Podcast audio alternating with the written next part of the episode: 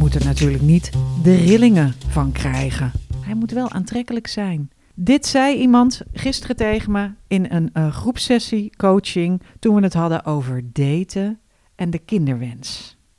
Hallo, ik ben Evelien de Jong en je luistert naar de Wil ik een kind podcast. De podcast die je helpt bij twijfel over je kinderwens als de liefde niet vanzelf meewerkt. Vandaag wil ik het met jullie hebben over daten en de kinderwens. Want hoe date je nou relaxed en chill voor de ware liefde voor altijd, die de vader zal zijn van je kinderen, ehm, zonder dat er enige stress of druk op ligt? Of eigenlijk liever gezegd, hoe date je onder druk van je kinderwens zonder dat je daar last van hebt? Dat is een hele uitdaging. En die druk van je kinderwens kan ofwel een bom zijn, waardoor je helemaal van de wap raakt en dan bel je mij. Of het kan een katalysator zijn, waardoor je uiteindelijk selectiever gaat daten, minder uh, naar een romantisch ideaal toe gaat werken en meer gaat werken met wat je tegenkomt en wat je hebt. Nog even los van het feit dat de datingmarkt afgrijzelijk is. Daar ben ik me van bewust. Ik moet nog steeds dat vermalendijde boek uitlezen waarom liefde eindigt.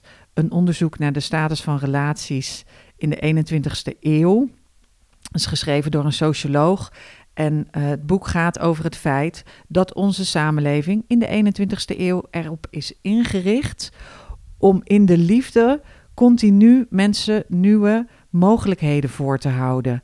En dat zijn mogelijkheden zowel om aan de ander te werken, dat die beter wordt, om aan jezelf te werken, zodat jij de beste versie van jezelf wordt, en om aan de liefde te werken of te blijven zoeken of te blijven swipen. Die dating apps en die dating sites, daar was vroeger was dat gênant. In mijn tijd was het gênant als je erop stond, maar je stond er stiekem wel op. En nu staat iedereen erop en weet je niet meer hoe je eraf komt. En als je thuis kijkt en iemand stinkt uit zijn bek of hij trekt een lelijk gezicht, dan ga je er terug op omdat je denkt: er is vast iets beters te krijgen dan wat hier onwelriekend naast mij op de bank zit. En dat, lieve mensen, is een probleem. Zeker als je op zoek gaat uh, naar de liefde voor je kinderwens. De uitdaging is dus: hoe date je zonder druk van je kinderwens? Of hoe zet je je kinderwens om in een katalysator in de plaats van dat het als een bom onder je arm of in je rugzakje mee uh, gaat wandelen? Want we zitten, terwijl ik dit, deze podcast opneem, zitten we in tijden van corona, de 133ste lockdown. Nee, het is niet waar. We zitten in januari 2022. Het is denk ik de derde lockdown of de tweede. Het maakt allemaal niet zoveel meer uit, maar je kan niks en je mag niks. In alle andere landen zijn wel open, maar hier in Nederland is het rustig. Wordt even geen geld verdiend. Je kan dus gaan wandelen met die kinderwens in je rugzakje en dat kan een katalysator zijn of een bom. Dat is wat ik met jullie in deze podcastaflevering wil gaan onderzoeken. Hoe maak je nou van de bom een katalysator? Hoe zet je dat om? Um, die opmerking van die dame van ja, Evelien, ik kan wel wat water bij de wijn doen, maar ik kan niet met iemand zijn dat de rillingen me over de rug lopen en dat ik denk, moet ik met jouw tongen helemaal geen zin in. Nee, nee, dat snap ik. Dat, dat, eh, en dat vind ik ook helemaal terecht. Je hoeft niet met iemand te zijn waar je, dat, je, dat je dat helemaal niet wil. En toen kregen we het met die dames over daten. Over die datingmarkt die zo uh, slecht verdeeld is ook. Ik heb één afgrijzelijke anekdote die dus zich meer dan, ik denk, 10, 12, dat zal misschien 13, 14 jaar geleden zijn. Uh, toen ik nog date, ook via internet. En toen had ik afgesproken in Café Diep met Gillis. Waar een Willis is Gillis. En Gillis was een aantrekkelijke man. De rillingen liepen me niet over mijn rug. De rillingen liepen zo mijn onderbroekje in. Nee, de rillingen waren op het juiste manier. De spanning was de juiste spanning. Ik dacht, hé, hey, dit is voor het eerst ook echt een leuke vent. Wij zitten samen aan de bar. Ik drink die avond alleen uh, non-alcoholisch. Want ik had iets onder de leden of ik zat in een antibiotica-kuur. En uh, ik bleef dus nuchter de hele avond. En dat is zeker mijn redding geweest. Want uh, ergens op het eind van de avond zei Gilles: Ja, luister. ik deed heel veel vrouwen van achter in de 30, of halverwege de 30. En die zijn allemaal zo uh, desperaat. Ik kan gewoon iedere avond gratis neuken. Letterlijk. Ik val er zelf stil van, omdat het zo. Gilles had natuurlijk nodig therapie nodig. Ehm, of gedwongen opsluiting. Maar je zult toch maar uh, niet lang genoeg zitten te praten, maar daarmee naar huis gaan. Maar dat was echt in zijn optiek, kon die. En dat is natuurlijk ook heel eenzaam. Je bent te skeer om geld uit te geven aan een professionele prostituee. Dus je moet gaan daten om gratis te kunnen neuken. En ondertussen maak je allemaal slachtoffers. Want er zijn allemaal vrouwen die verbinding willen. En die vervolgens helemaal niet meer met mannen naar bed gaan. Omdat ze te veel Gillissen tegenkomen. Ik neem aan dat het niet zijn echte naam is. Maar zowel dan Gilles. Je bent een loser. Of, of, of een patiënt. Als ik met mededogen zou moeten spreken. Ik wil niet te onaardig zijn. Ik moet even een slokje thee nemen. Ik wil niet heel onaardig zijn. Maar ehm, dat soort mensen kom je tegen. Dat soort mannen kom je tegen. Je komt als man misschien ook wel vrouwen tegen die juist heel graag een kind willen, dus dat is ook gevaarlijk. All that she wants is another baby. Maar goed. Als je gaat daten voor je kinderwens, dan wil je dus niet dat de rillingen je over de rug lopen. Je wil dat die aantrekkelijk is. Je hoofd, je hart en je punani moeten allemaal in line zijn met deze uh, ware liefde de andere dame zei, ik zei van ja, misschien is hè, dat daten op die datingsapp. Uh, deze mevrouw zat in Groningen, halverwege de dertigste, zei er staat gewoon niks op. Dus ik zie, ik kom niks tegen wat potentieel materiaal is. En toen zei die andere, toen zei ik, misschien kun je beter een single vakantie doen of een weekend of iets dat je gaat iets ondernemen en kom je zo op die manier. Er moeten leuke mannen zijn. Ik, ik, er zijn leuke mannen, ik ken ze. Ik ben dol op mannen. Man, gotta love them. Maar als je gaat op een single reis, waar kom je dan mee terug? Met leuke nieuwe vriendinnen. Ja, als je oh, iedereen die je kent, die, alle vrouwen die je kent, die op single reis gaan, die zeggen nou, dus sowieso zijn de mannen schaars die op single reis gaan. En dan de mannen die op single reis gaan, die ook nog eens knap en aantrekkelijk zijn. Nou, daar duikt iedereen bovenop. Daarvan is de verhouding zoek. En er gaan heel veel leuke vrouwen op zo'n reis. Dus wat er gebeurt is dat, me, dat vrouwen heel veel leuke vriendinnen maken. Maar daarvoor gingen ze niet op single reis. Ehm, daarna had ik het uh, met een andere vriendin daarover. Van zijn er nou echt meer leuke vrouwen dan mannen. Want uh, in, in dat groepstraject werd gezegd, de verhouding is 80-20. Dus 80% leuke vrouwen, 20% leuke mannen.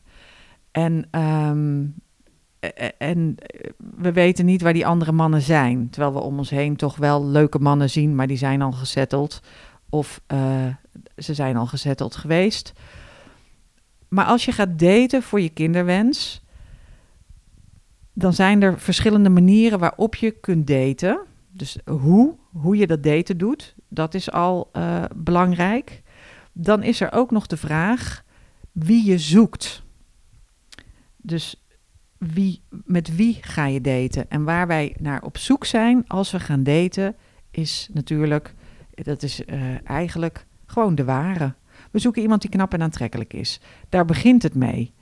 Maar als je wat langer nadenkt, en dat heb ik hierover gedaan, dan kun je beter beginnen met: we zoeken met iemand met wie we goed de dagelijkse dingen kunnen doen. We zoeken iemand bij wie we ons geborgen voelen. Als dit allemaal heel raar voor je klinkt, dan moet je eens naar aflevering 2 uit seizoen 1 van deze podcast luisteren. Dat gaat over liefdeslessen. Deze liefdeslessen heb ik allemaal geleerd in, nou ja, pak een beet, 20 jaar furieus daten. Ik heb er echt met hart en ziel mezelf in gestort. Dus ik weet dat ik vroeger ging ik ook voor knap en aantrekkelijk en er moest een spannend element in zitten. En de man in kwestie moest ook nog eens een avonturier zijn, of een muzikant, of een vlierenfluiter, of een barman, of in ieder geval een feestneus. Dus dan denk je niet meteen aan geborgenheid en de dagelijkse gang van zaken. En wie poetst de play en wie zet de vuilnis buiten en wie doet de boodschappen. Maar als je uiteindelijk gezinsgeluk wil en je deed voor je kinderwens, dan is dat toch wel een beetje waar je naar op zoek bent. Zegt ze heel voorzichtig, met een beetje, misschien een irritant toontje.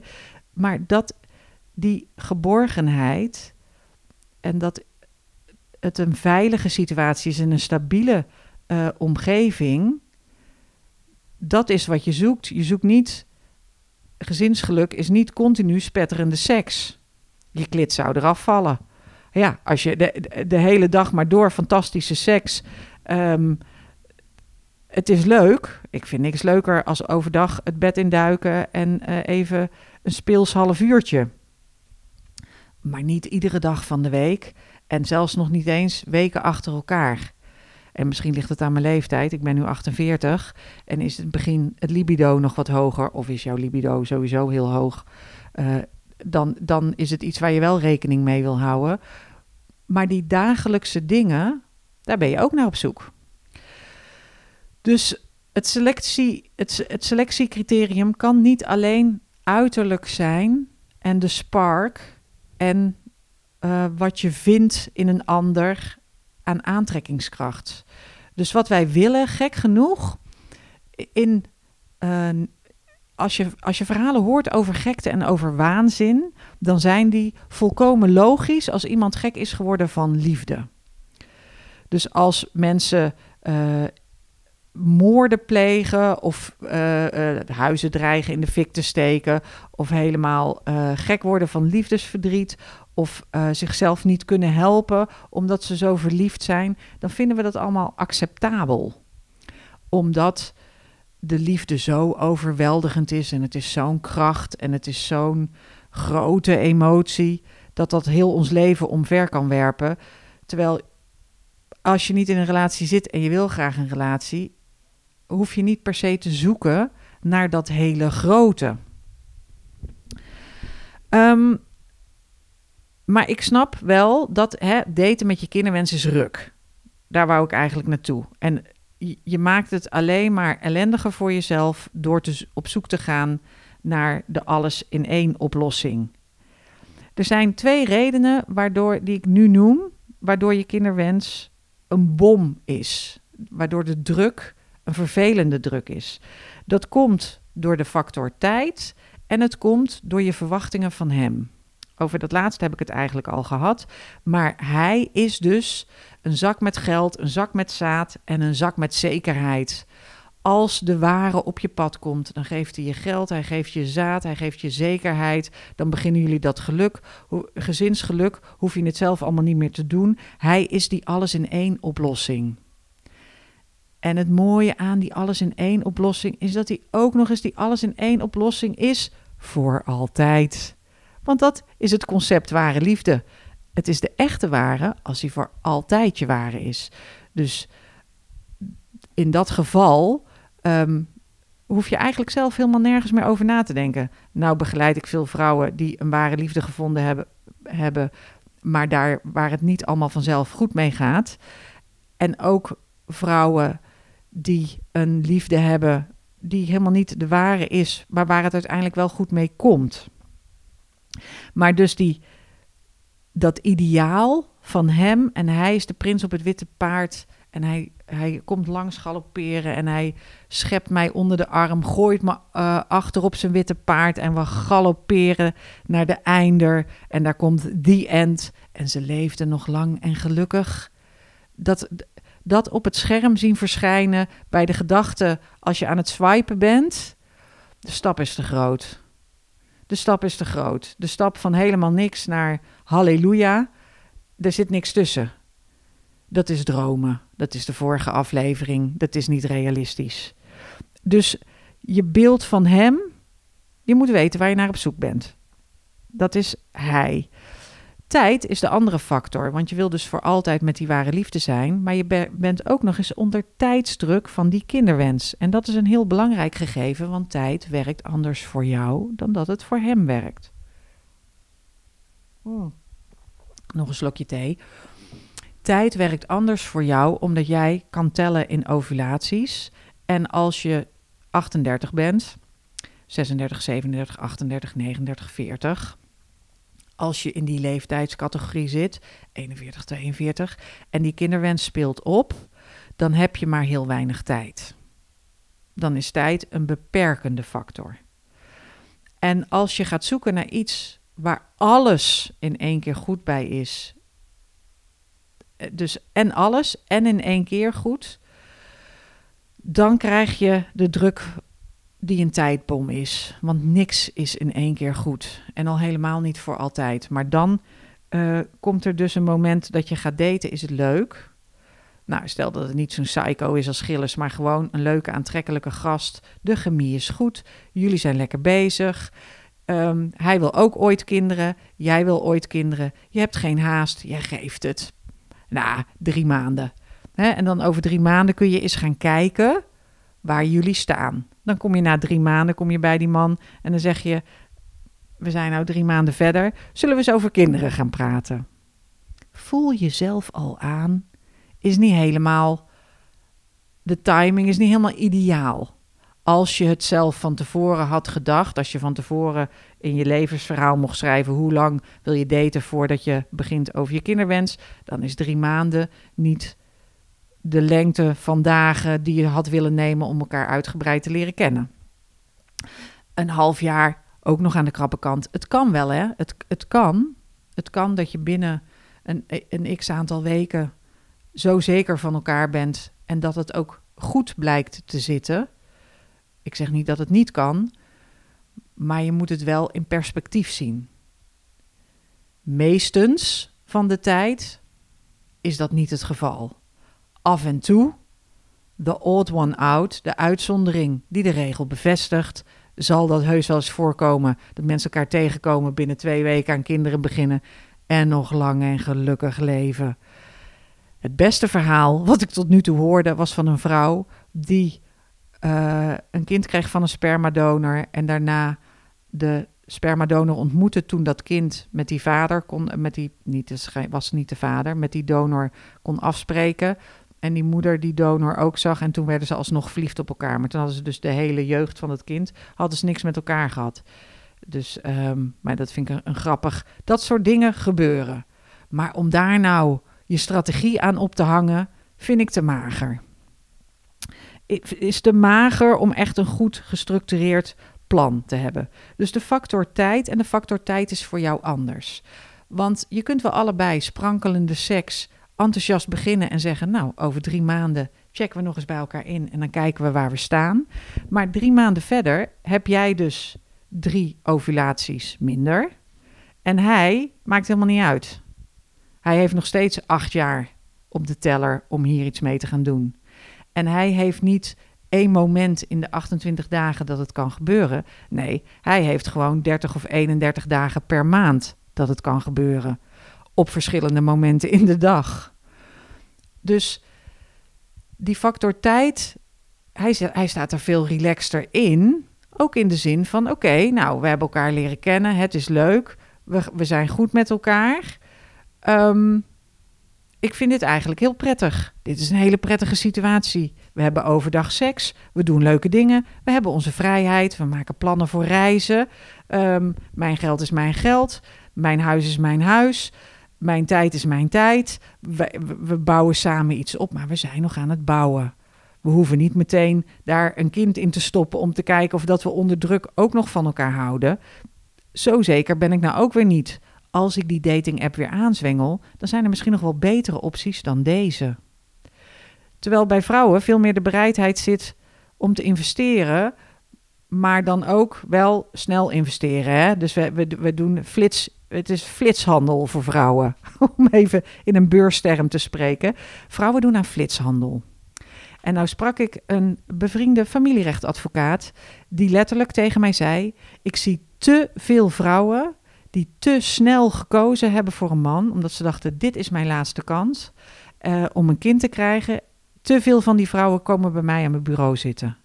En dat geeft zoveel stress.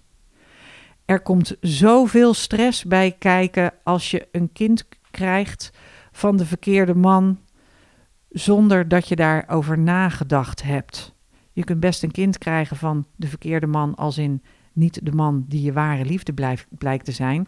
Dat kun je wel doen als je maar samen afspreekt dat je samen een kind wil krijgen. Maar als je een kind krijgt van iemand onder tijdsdruk, omdat het romantisch goed zit, omdat de fysieke aantrekkingskracht er is, dan kom je daarna in de problemen. Want het moment van conceptie is een moment. En daarna begint het echte leven pas. Waar in Disney-films en in alle andere films trouwens ook The End uh, over het beeld rolt, begint het echte leven pas. Dus dat moment van conceptie, ik moet nog denken aan iemand. Als je de uh, uh, weetjes over mij pagina gelezen hebt op mijn site, dan weet je dit al. Maar ik kan niet werken met mensen die hardcore antroposofisch zijn, omdat ik ooit met iemand heb gewerkt en die zei tegen mij: Ja, ik moet toch even tegen jou zeggen. Jouw kind is met uh, IVF slash ICSI gemaakt. En um, volgens mijn antroposofische overtuiging is jouw kind daarom emotioneel gemankeerd. Want het moment van conceptie was voor haar het belangrijkste moment. Nou was dat al vervelend om te horen, maar ik kan ook niet werken met iemand voor wie het moment van conceptie het ultieme moment is dat dat het fundament is van, de, van een kinderleven. Daar, ik kom niet eens maar uit mijn woorden, zo bozig word ik ervan. Maar dat komt ook, kom aan mijn kind en dan kom je aan mij. Maar het, het moment van conceptie is niet het fundament waarop je dat leven van een kind uh, de juiste stabiele basis. Dat is super vluchtig. Het is zo weer weg. Het is, het, het stelt het is magisch. Ik wil, ik, I'll give it that. Dat is zeker magisch. Een appelpitje waar een hele fucking boom uitkomt, ook magisch. Voor alle zaden en pitten geldt dat het een magisch gegeven is. Dat al die kracht en al die energie en al die moleculen en al die, die levenskracht, dat dat in zo'n klein zaadje kan zitten. En als je dan aarde en water geeft en dat het dan ontpopt en omhoog komt. Maar om je leven daar nou omheen te bouwen, om dat moment heen. Nou, dat vind ik, dat, ja, dat kun je doen, maar dan ben ik niet je vrouw. Laat ik het zo zeggen. Ja, zeg ik het toch nog netjes. Dat ben ik niet, je vrouw. Um, ik denk dat je, als je gaat daten voor je kinderwens, dat je van die tijdsbom, dus het ideaalbeeld van hem en de tijdsdruk die jij ervaart en hoe anders hij in die tijd zit, dat je daar ook een katalysator van kan maken heb ik zelf gedaan. Ja, natuurlijk. je hebt ongetwijfeld het sprookje gelezen. Maar ik ben heel anders gaan daten. Um, ik neem nog even een slokje thee. Want ik ga het hebben over carnaval. Carnaval, mensen. Vastenavond. Ik heb mijn grote liefde hier in Amsterdam al een keer ontmoet. Maar hij blijkt vastenavond te vieren uit het pittoreske stadje waar mijn ouders wegkomen, te weten Berg op Zoom, a.k.a. het Krabbegat. En het Krabbegat verandert met vastenavond in een heel leutig stadje, volkomen seksistisch, absoluut niet woke, maar toch heel gezellig.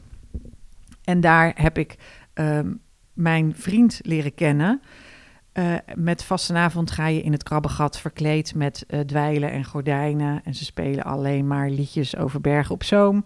En ze zingen tegen elkaar, hé, lekkere dweiloist, ak jou was zou is bukken. Nou, dat soort dingen. Dus het is een soort middeleeuws... Het is zo jammer dat het, al ja, dat het nu al jaren niet doorgaat. Het is een middeleeuws feest voor mensen in de Mattel-leeftijd. Hè? Van 0 tot 99. Iedereen doet mee. En in die hoedanigheid ben ik daar een goede man tegengekomen. Want zo noem ik hem. Ik noem hem gewoon goede man. Ik had ook op LinkedIn, zei iemand van hoe noem je je partner in blogs of in dingen waar je uh, over hem schrijft. En ik, had, ik heb heel lang een goede man en foute man gehad. Misschien ook een beetje eh, gekleurd ingegeven, maar is maar lekker duidelijk voor de lezer. En uh, ik zei van nou, goede man.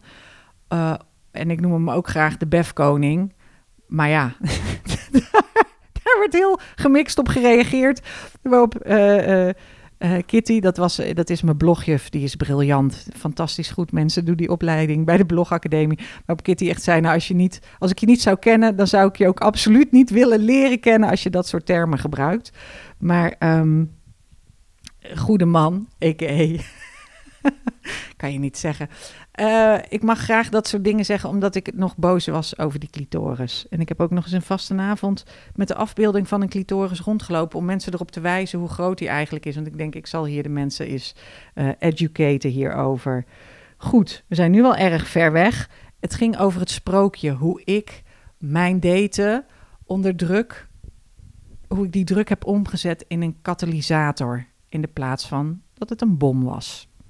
Dat heb ik gedaan met hulp van mijn psycholoog. En dat heb ik gedaan met de liefdeslessen die ik heb geleerd. Dus op een gegeven moment was ik, was ik erachter dat ik ging voor spannend en sensatie.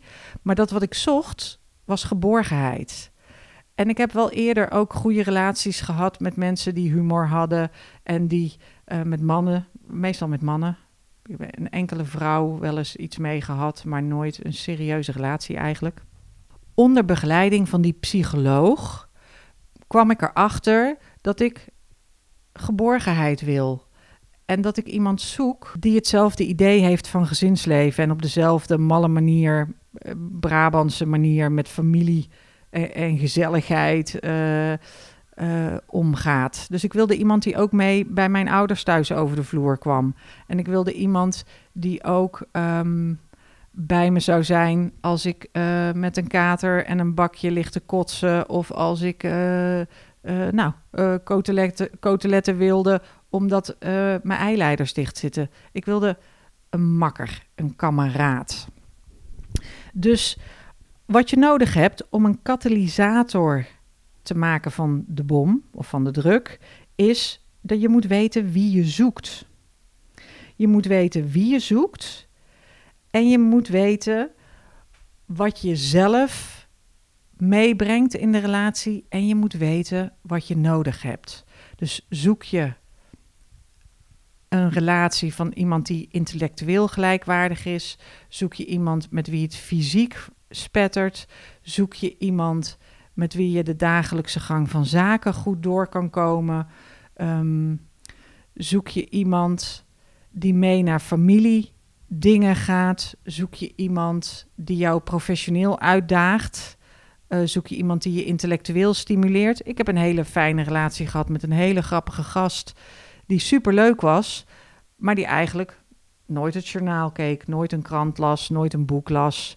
Uh, had andere interesses maar daardoor, ik mag graag discussiëren over politiek. Ik mag graag uh, hè, iets vinden van wat er in de wereld gebeurt. Of ideeën hebben die gaan over meta-verhalen.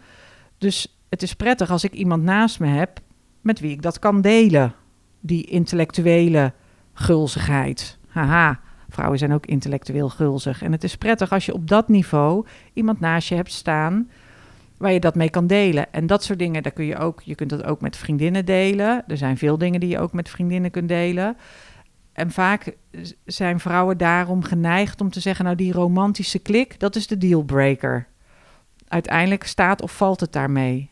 En in dat geval, als dat je dealbreaker is, dus als je denkt van ja, ik ga me niet eroverheen zetten of dat ik iemand wel of niet aantrekkelijk vind, het is zo raar dat we zo gefocust zijn op die aantrekkelijkheid. Want we worden gewoon ouder mensen. En dan hebben we het allemaal over fat shaming en body, weet ik veel hoe het allemaal heet. En, maar wat ik het meest vervelende vind ik, dat je helemaal niemand wil oud zijn. Dat cafeetje Welling, waar ik het steeds over heb, waar ik naast woon en waar ik gewerkt heb en waar ik regelmatig zou komen, waren het niet dat het dicht is nu. Daar zitten alleen maar alcoholistische bejaarden. Nou, daar heb ik dus mijn intellectuele gulzigheid bevredig ik in Café Welling. Maar, uh, en die mensen zien er allemaal hartstikke goed uit. Maar je ziet wel hoe oud ze zijn. Ik zie heel veel mensen die zijn 45 of 50 of 65 en die zien eruit als een kleuter. En ze gedragen zich vaak ook als een kleuter. Maar dus dat je, dat je ouder wordt en die aantrekkelijkheid, die zit hem ook in hele andere dingen. En je zou ook eens, om even een reality check te doen, als je nou eens om je heen kijkt en kijkt naar wie heeft er om mij heen nou allemaal een goede relatie, dan moet je eens de aantrekkelijkheid van die partners beoordelen en kijken of je daarop zou kunnen. Oh ja, dat zei ik ook nog. Ik heb, ben vroeger stand-up comedian geweest. Reden we rond in een busje met allemaal mannen. En daar heb ik veel geleerd over hoe mannen daten. Zo hoorde ik dat iemand zei, nou, dat hij een keer tegenover een vrouw in de trein zat en dat hij bij zichzelf dacht, zou ik het niet op kunnen. Maar ja, je zit langer in de trein, dus op een gegeven moment ben je twee stations gepasseerd en hij kijkt nog eens en hij denkt, nou ja, weet je, die neus zou ik het wel op kunnen. Dus als we, ik zou daar op zich mee naar bed kunnen gaan, concentreer ik me gewoon op de neus. Hier is pas een wijsheid, dames. Denk meer zoals die man. Een van de andere mannen in het stand-up comedy uh, busje zei, ja, of je doet gewoon vlag erover en voor het vaderland. Toen ik die opmerking maakte tegen de dames in mijn groepje, toen begrepen ze niet wat ik bedoelde. Ik bedoelde letterlijk vlag erover voor het vaderland. Maar is misschien te veel mannenhumor. Wat ik dus hele prettige humor vind. Maar het is niet woke. Het is niet woke. Um, die romantische klik, die uh, uh, maken wij te groot. Dus die moet je kleiner maken. Ik heb er nou wel genoeg over ver, uh, verteld. Je moet weten wie je zoekt.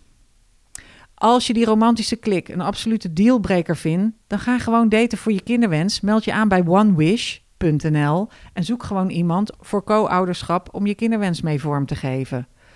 Als je tijdsdruk ervaart. En als je het niet zeker weet, dan ga je gewoon, dan kijk je, uh, dan, dan doe een onderzoekje en test of dat het wat voor je is. Uh, niet geschoten, altijd mis. En dat geldt voor daten zo, maar dat geldt ook bij daten voor je kinderwens zo. Um, dus wie zoek je? Zoek je een potentiële papa? Als je een potentiële papa zoekt, dat is leuk iets om mee te nemen en eh, als een soort van vreempje af en toe eens over je date heen te schuiven van, oh ja, potentiële papa. Ik kreeg vandaag op LinkedIn, zag ik een post van iemand die zei, wat, wat, wat, wat staan al die mannen toch uh, op dating sites en met foto's van kinderen. En dan zetten ze er wel bij, ja, dit is niet mijn eigen kind, het is mijn neefje. En uh, die vrouw in kwestie die zei van ik vind het vervelend dat mannen met kinderen op de foto's gaan op dating apps en dating sites, terwijl vrouwen nooit met hun kinderen op de foto gaan of met kinderen van een ander op de foto gaan. Omdat vrouwen dus niet als, uh, als uh, over willen komen als iemand die wanhopig graag een kind wil. En die mannen willen wel overkomen als potentieel goed papa materiaal.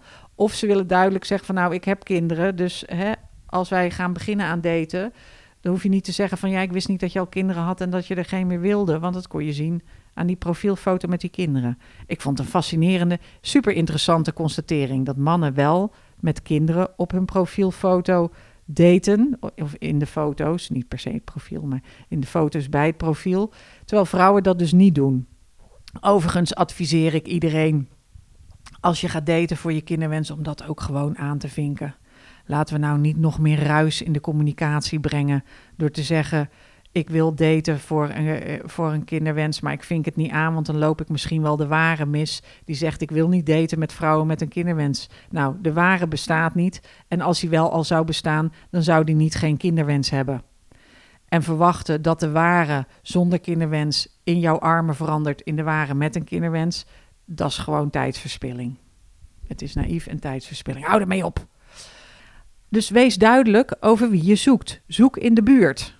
Je kunt ook zoeken, je kunt ook zeggen van nou binnen hier en 50 kilometer, dat kan.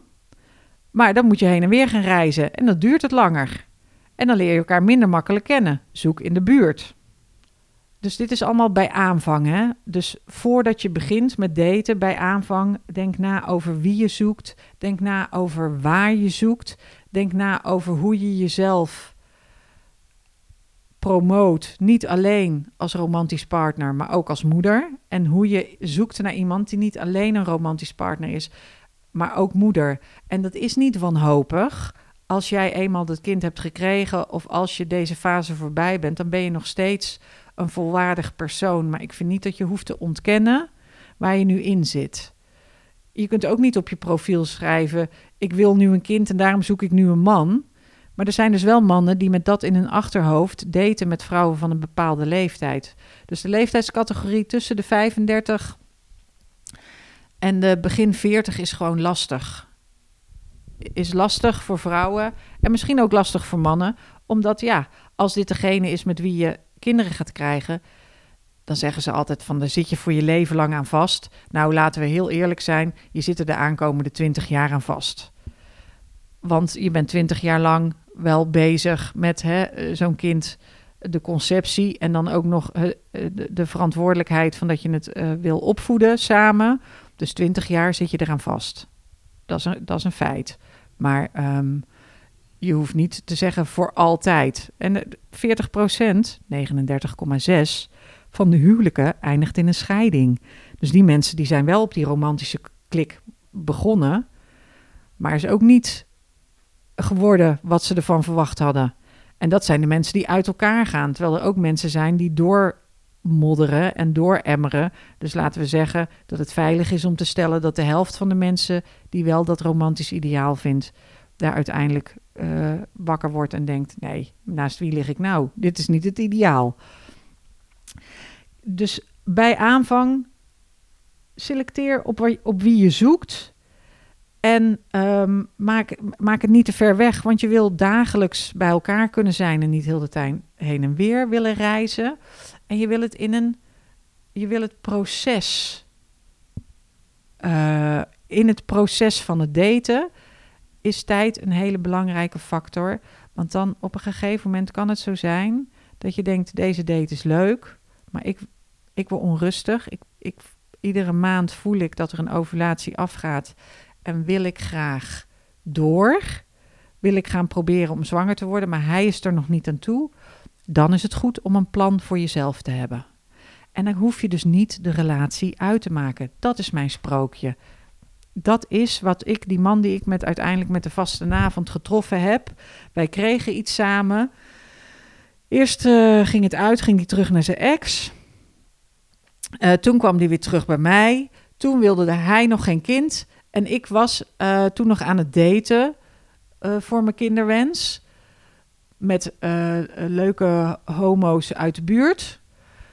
uiteindelijk um, uiteindelijk werd het met die homo's niks. En op een gegeven moment was ik aan de beurt bij de spermabank.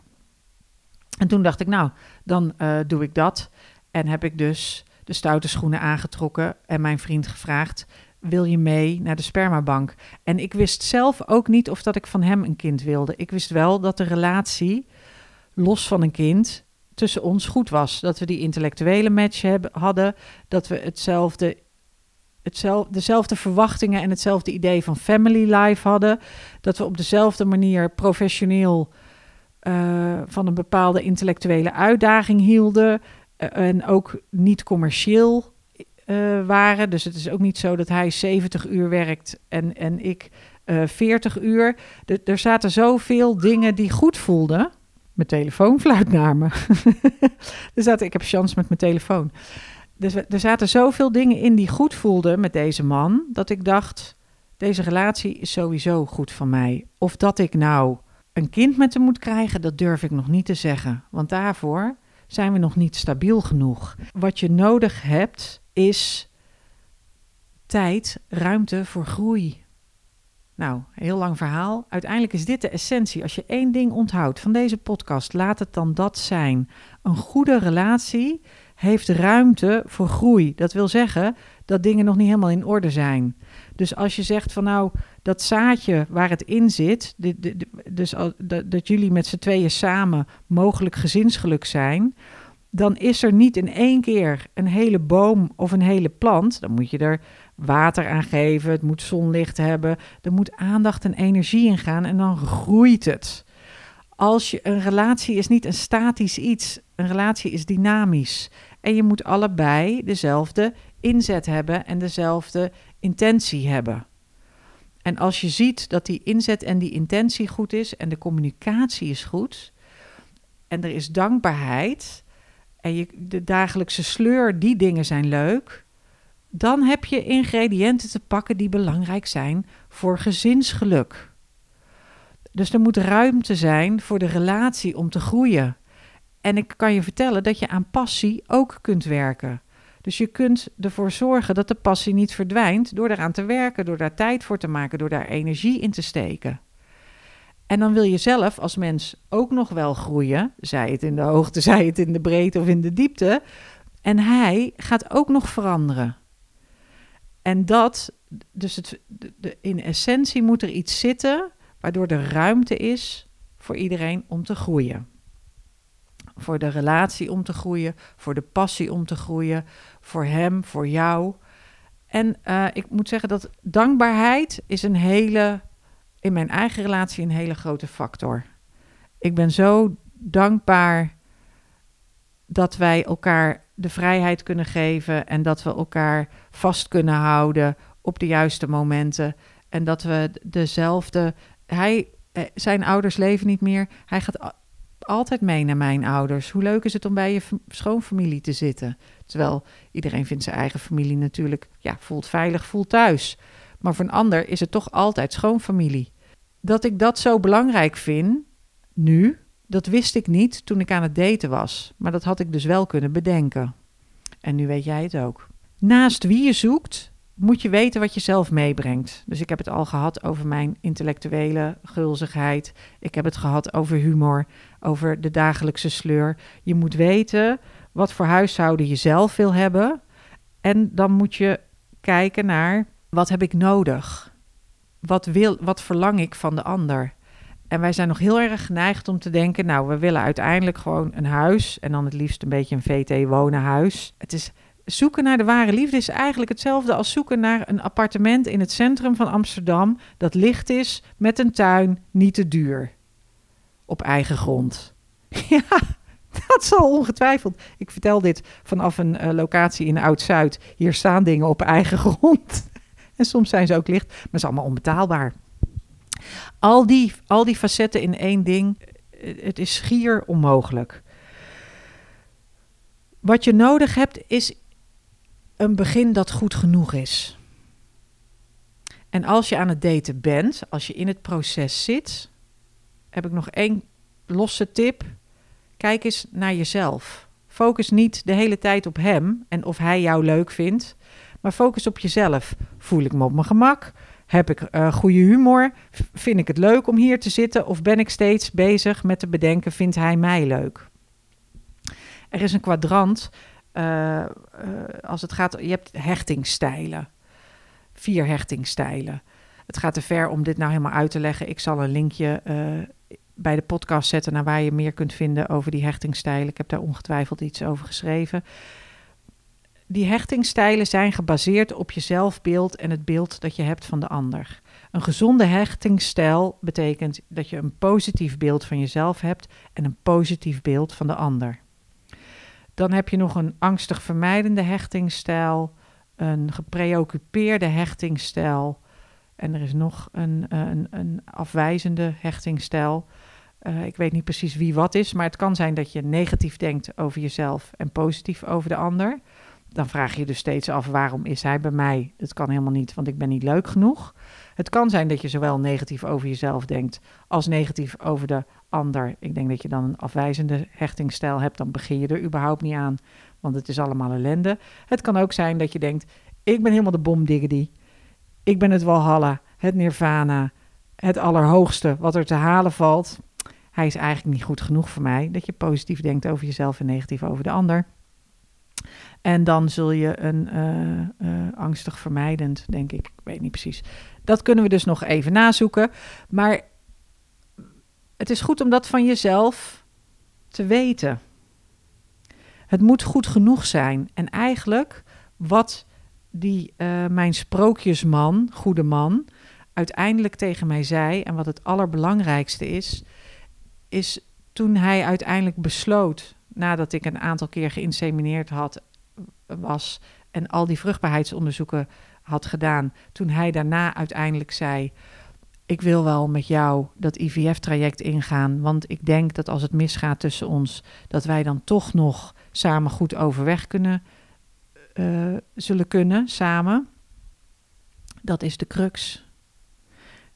Die goede gast, die heeft daar de essentie te pakken. Uiteindelijk, als het misgaat, zul je dan nog goed met elkaar overweg kunnen. Je wil niet bij die familierechtadvocaat aan tafel komen zitten. Je wil niet in paniekvoetbal, omdat nou eenmaal de tijd tikt, iemand uitkiezen en het daarmee moeten doen. Dat is te. Die druk, daar kun je niet. Daar kun je niet je kinderwens mee verwezenlijken. Gebaseerd op een romantisch flintertje. Dat is de wankel. Dat is de wankel, dat is de iel. Um, en weet wat je nodig hebt. Dus ik ben nogal een levenslustig, extravert, uitbundig type. En mijn goede man maakt mij rustig. Dus daar waar ik uh, met diezelfde vastenavond nog een vriendje van vroeger tegenkwam, die zei: Oh ja, je was altijd zo'n spannende vrouw. Vond ik altijd zo leuk aan jou. En uh, verhip, verdomd als het niet waar is, dat hij daarna nog een keer een WhatsAppje stuurde van... Uh, goh, hè, ik ben in de buurt van Amsterdam, kan ik eens langskomen? Dat heb je als spannende vrouw. Het streelt mijn ego, maar ik wil maar niet een spannende vrouw zijn. Ja, op het moment dat ik denk van nu heb ik eens een avondje vrij en nou ga ik een spannende vrouw zijn, dan wil ik een spannende vrouw zijn. Maar ik ben veel meer dan dat. En jij ook. Je wil meer zijn dan alleen maar de spannende vrouw of alleen maar de sterke vrouw. Nou denk je misschien, Evelien, Evelien, goed genoeg. Saai om te gaan daten, om te gaan daten voor goed genoeg en water bij de wijn doen. Maar um, ik bedoel dat niet keel. Dat, dat beweerde iemand in het Nederlands Dagblad. Die had gegoogeld en die zei: Het toppunt van keelheid als het gaat om gezinsvorming is wel ene Evelien de Jong van Wil ik een kind in Amsterdam. Die beweert dat je in je eentje een kind moet krijgen en dat je moet achterhalen wat jij wil voordat je daar überhaupt de ander bij betrekt. Maar zo, zo bedoel ik het niet. Ik bedoel dat juist heel liefdevol. Ik bedoel in alle liefde en in alle warmte en omgeven door vrienden en een sociaal vangnet en door familie, moet je van jezelf weten welke wensen heb ik, welke kwaliteiten heb ik en waar zitten mijn uh, konijnenoortjes uitdagingen of welke problemen en welke bagage en welke shit neem ik mee. Waarvoor het beter is hulp te vragen en iemand erbij te zoeken waar dat goed mee gaat. Het is mooi dat deze podcast nog voor Valentijnsdag online komt staan. Uh, wat dus betekent dat ik er nu een einde aan ga breien. Ik hoop dat je er iets aan gehad hebt aan deze verhalen over daten. Dus maak van je kinderwens geen bom, maar een katalysator. Denk na over wie je, wie je zoekt. Denk na over wat je zelf hebt en over wat je nodig hebt. Nou, en dan uh, zijn de beste manieren om te daten altijd nog via via. In de buurt, via via en met de vastenavond. Die dus voorlopig even niet doorgaat, maar het is roeien met de riemen die je hebt. En dus niet te veel nadruk op die romantische klik, maar breder kijken. Dus je zoekt een partner, je zoekt een potentiële papa en natuurlijk ook die seksgod. Maar het hoeft niet allemaal in één ideaal, in één keer allemaal goed te zijn. Er moet ruimte zijn voor groei. Heb je hier iets aan gehad? Heb je nog vragen? Heb je nog opmerkingen? Heb je gênante verhalen? Bring it on! Daar uh, smul ik van. Ik smul van verhalen. Heb je genoten van deze podcast? Dan geef me een review. Dan kunnen anderen deze podcast ook vinden. En dan zijn er meer mensen geholpen. En wie weet, is het wel je volgende date. Heel veel plezier met wandelen. Doeg!